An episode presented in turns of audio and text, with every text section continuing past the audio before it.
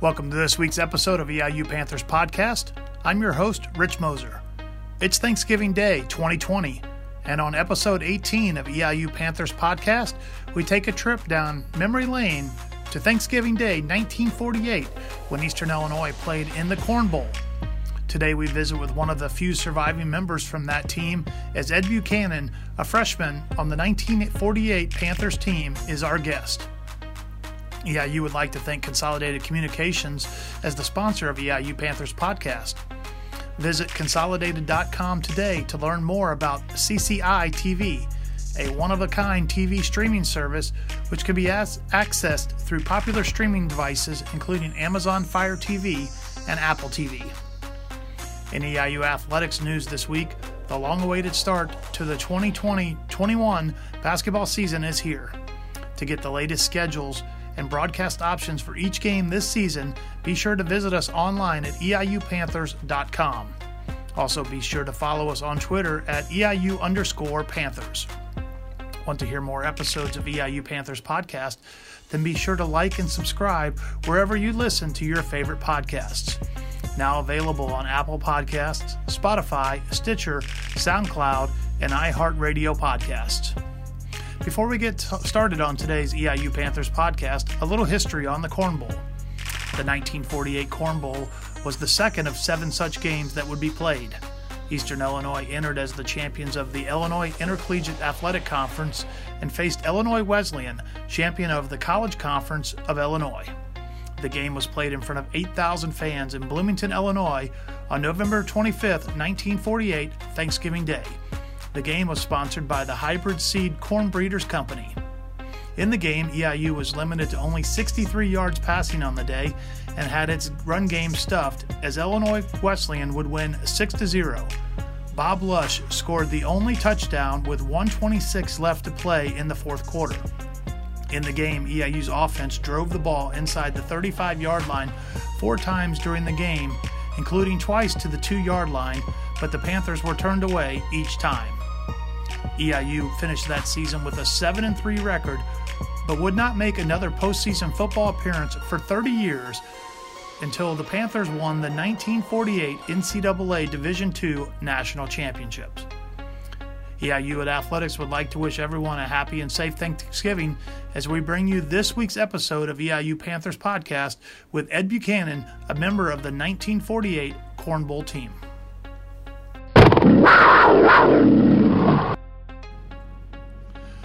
And welcome to another edition of EIU Panthers Podcast. We're on a special edition. We're going to go down a trip down memory lane. We're joined by one of the Corn Bowl members, 1948. Mr. Ed Buchanan is with us today. Thank you for joining us. Uh, thank you, sir. Now, one of the reasons we wanted to talk to you about this, this is going to kind of, this episode will run next week on Thanksgiving. So I thought that was kind of interesting. The Corn Bowl, and I'll take you way back to your youth. Um, we want to make you divulge how old you are, sir, but um, 1948 is when that game was played, and you were, were part of that team. Games being played on Thanksgiving, that's not normal nowadays, but maybe that was, Thanksgiving wasn't as big of a deal back then? Uh, I think it was as big a deal, but uh, as I was told at the time, we wondered about it, that the NCAA said that's the only opening. You can take it or you're out. and just happened that uh, Illinois Wesleyan, who was the host we played, they decided to jump at it. Okay. And you and I spoke a little bit before we before we did the program today. Rosters for football, I think when people think today they 100, 120, 150 guys, you told me only 33 guys were on the roster at Eastern Illinois in 1948. Well, there were more than that on the roster, but only 33 went to away games. And all the others, the week, uh, we had a free week and then a couple of days practice before the game. And all the others got to go home for Thanksgiving. We didn't. Now you're you're from Amboy, Illinois. That's correct, sir. That's right, up northern Illinois. So how did you? I know back in that that era, a lot of times going to, to college was more regional. What would have made you not? There's got to be a lot of schools between Amboy and Charleston that, that you could have possibly looked at. Yeah, that's true. I uh, had a scholarship from Northern. I had a scholarship from Illinois State Normal. I had a scholarship from George Washington University.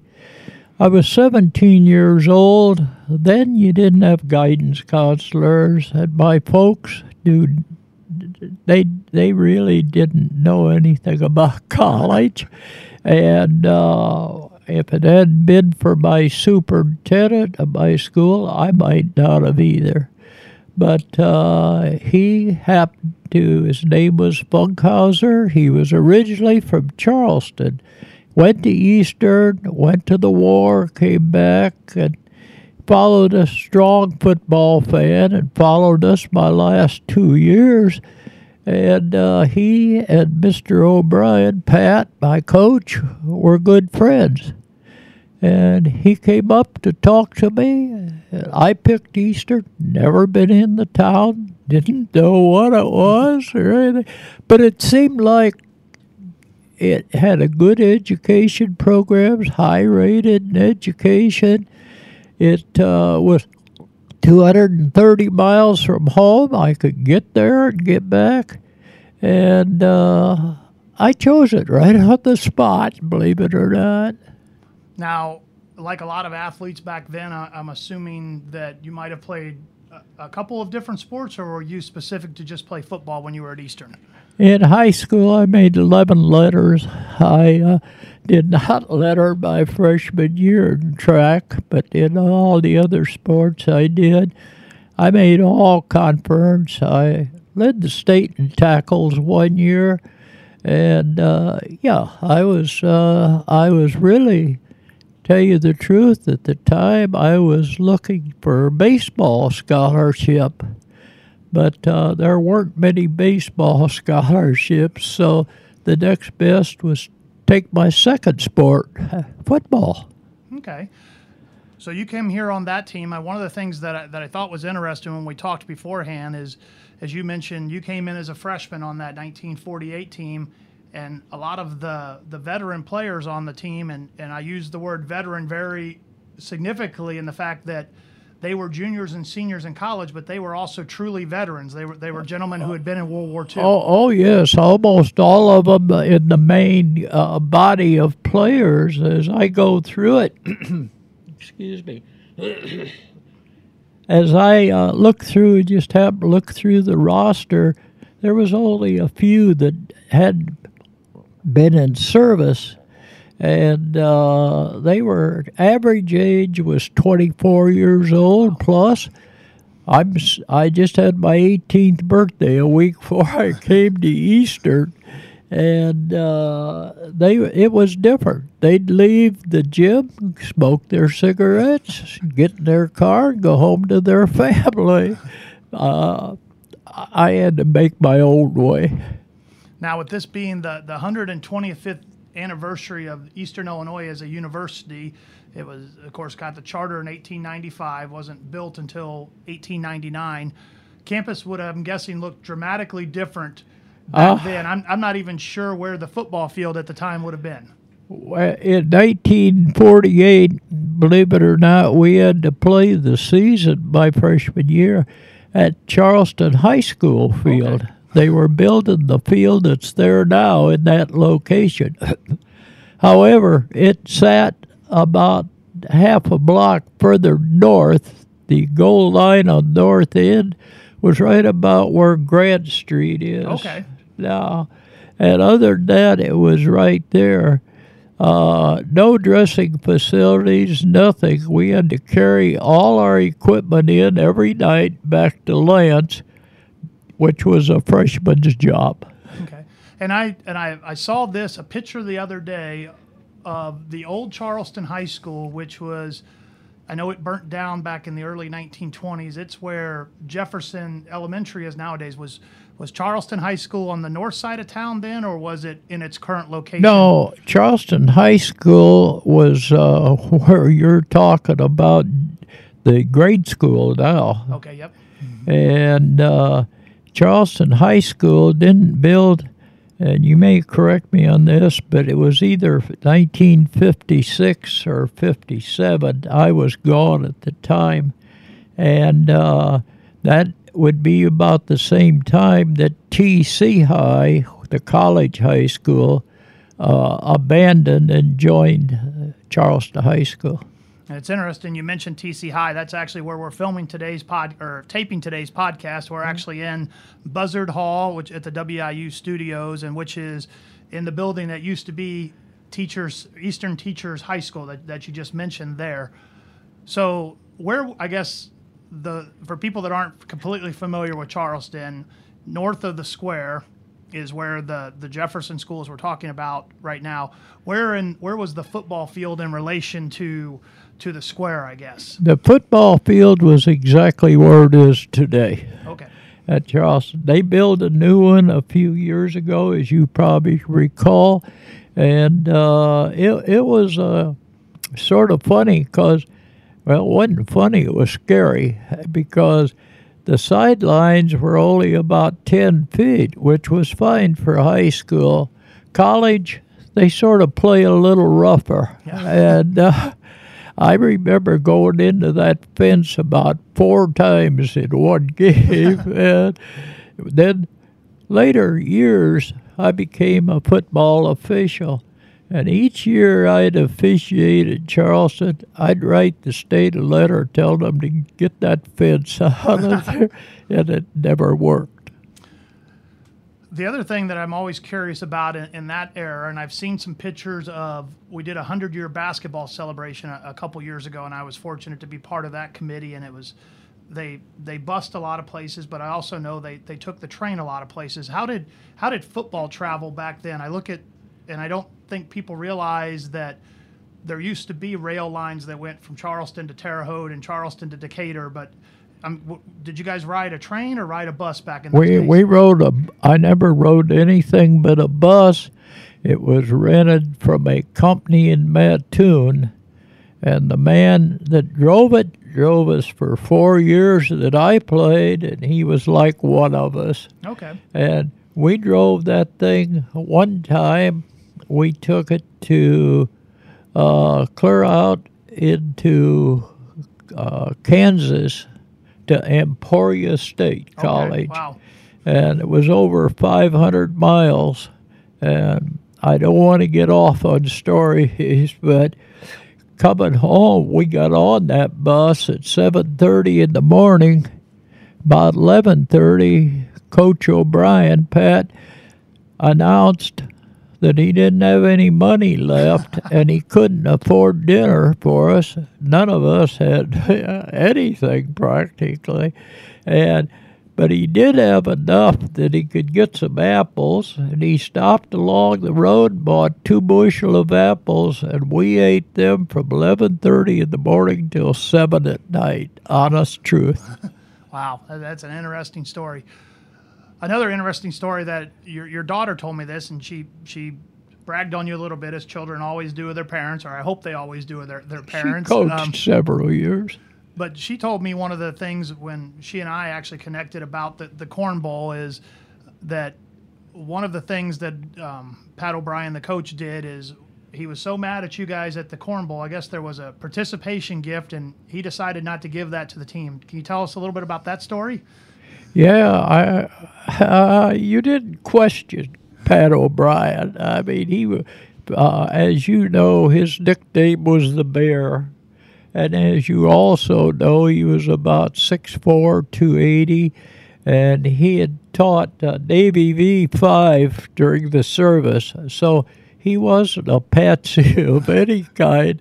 And uh, yeah, he, he had a habit of doing those kind of things.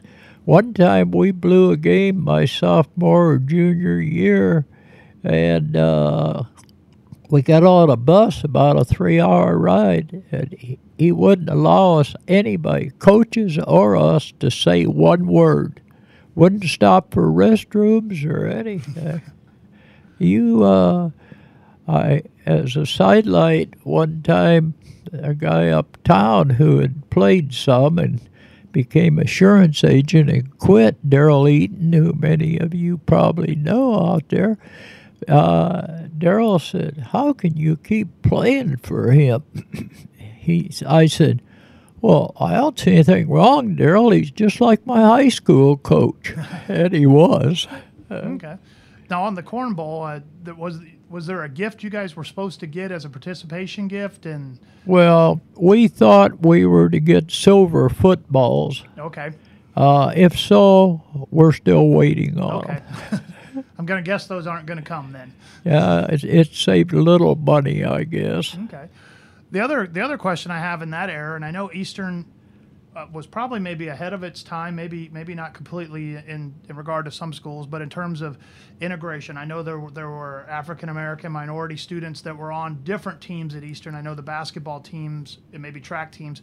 Did you guys have some some um, I guess some some African American gentlemen on on your team, and if so, were there We all, sometimes that you didn't? we able to play only had one minority, and his name was Ellis, and uh, he was pretty much somewhere between a second and third platoon player, third team player, but uh, very very nice kid. He was married.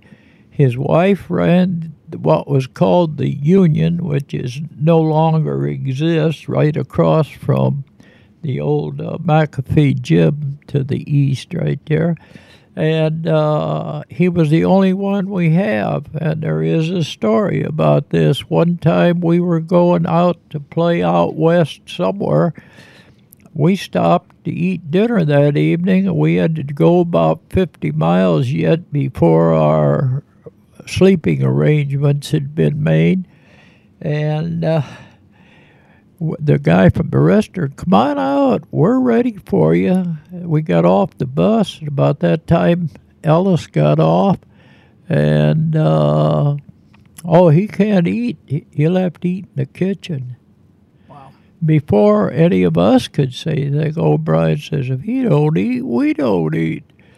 And we got back in the bus and left. I, I've heard stories like that at other schools, so I, it, it, it's, it's interesting to hear that, that that was going on here at Eastern as well. And sounds like Coach O'Brien was a was a class guy and and did yes, kind of he the right thing was. He, he was a class person. from that side.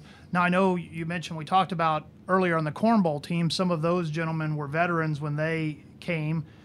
Same thing ends up happening to you when you're at Eastern. You're here for a couple years, and then your daughter told me you were, you were drafted like a lot of people in that era were. So thank you for your service. But were you ever in? Did you ever actually actually go to battle, or were you just drafted and able to serve during a peacetime? Uh, I, as I said, I uh, was in the Armed Forces Security Agency. Okay. I had top secret clearance.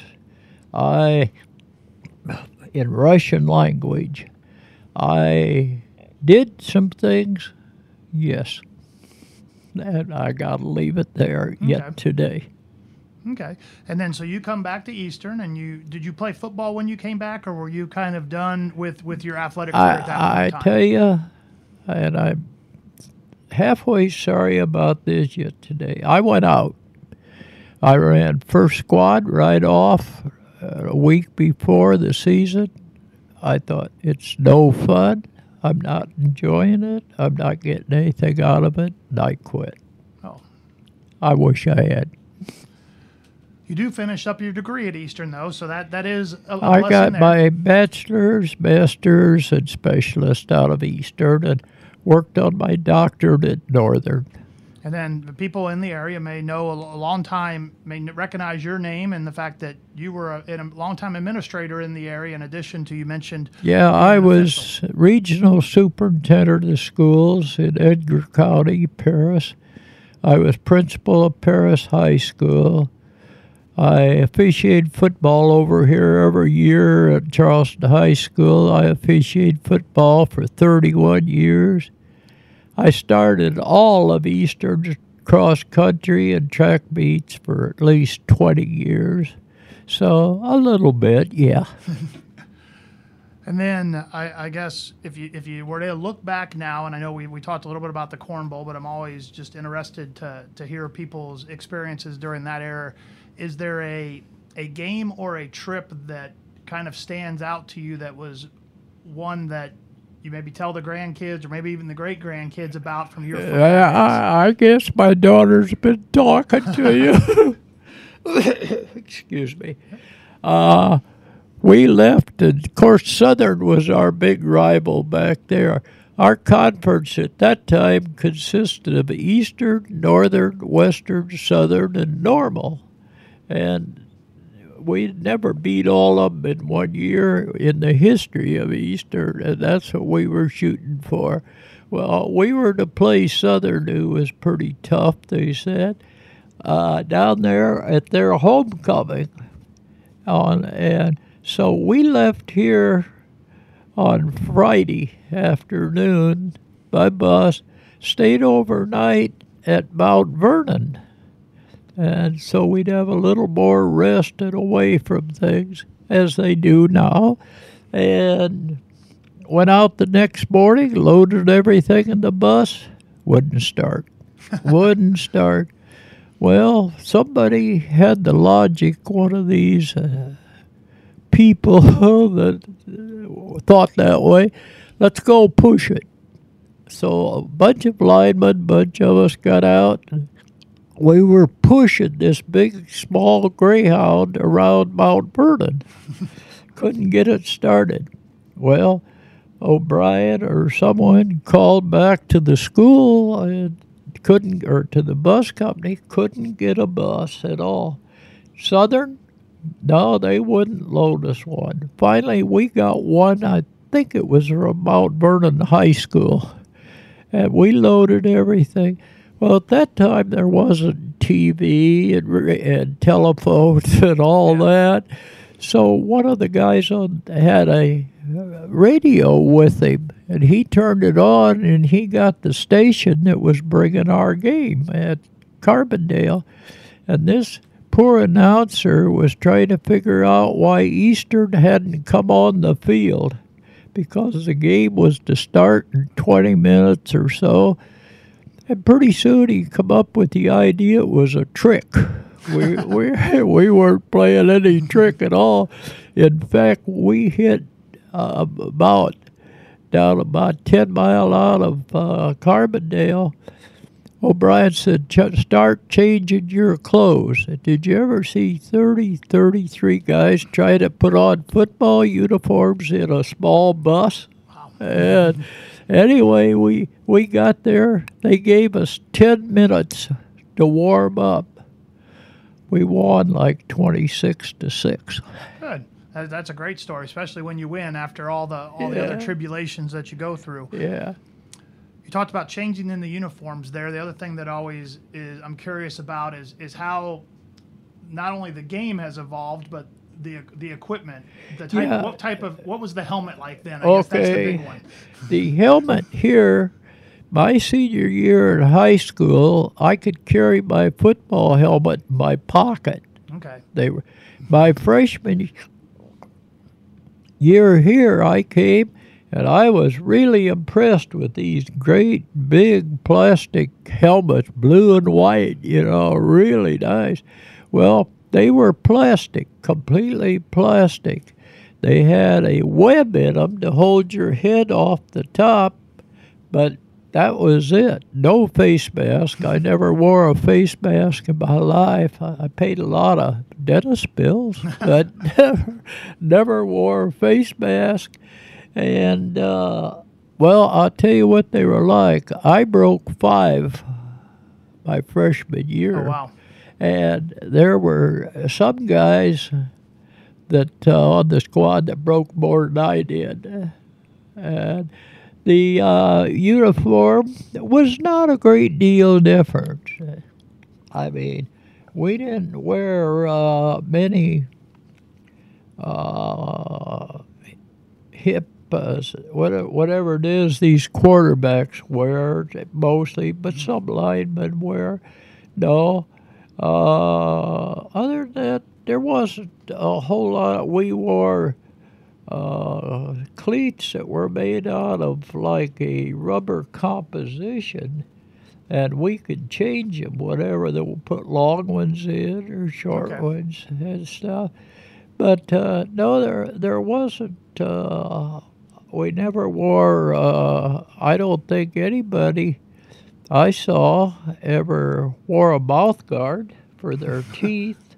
You spent money for the dentist, Yep. of course, like I said, and uh, no, you you didn't. Uh, there wasn't that much difference. It, the helmet was the big difference. I think in three years I played, we went through three different kinds.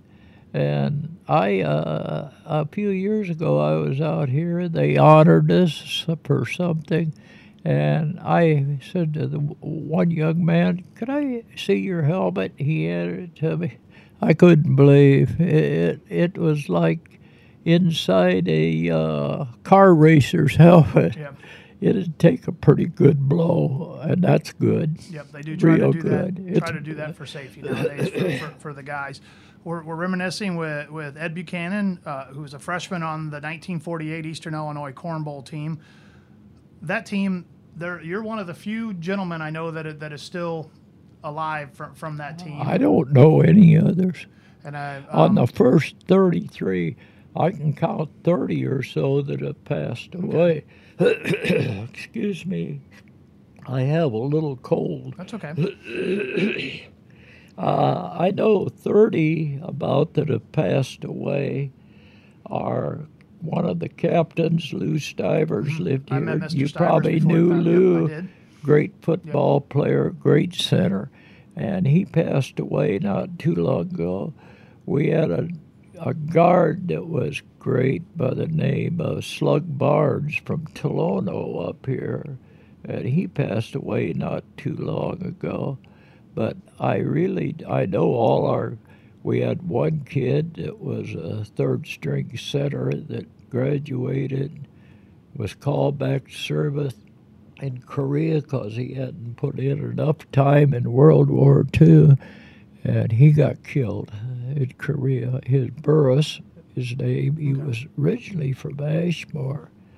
Also, the team, we had, there wasn't too many kids from more than a couple hundred mile away. Yeah. I mean, I was one of the farthest. You mentioned Virgil Sweet. I think he was from up around Covington, Indiana, somewhere. He was one of the farthest ones. Uh, you mentioned Blacks. Uh, he was not on the football team, but later became a dean here at Eastern. Was Jim Johnson? Yep. And Jim came back and started the same time I did. And in basketball, Katsimpalis came back. He Okay. started here the same time. So Yeah, I've, I've gone I've gone through a lot of history. Yep. Yeah, I know uh, Tom Katsimpalis. He passed away not too long ago either. He uh, was little yeah, All American. Yeah. on the basketball court. Well, we do appreciate your time today, Mr. Buchanan. Uh, hope you have a have a great Thanksgiving, and it was great having a trip down memory lane, talking about the Corn Bowl, but also some of your memories here at Eastern Illinois.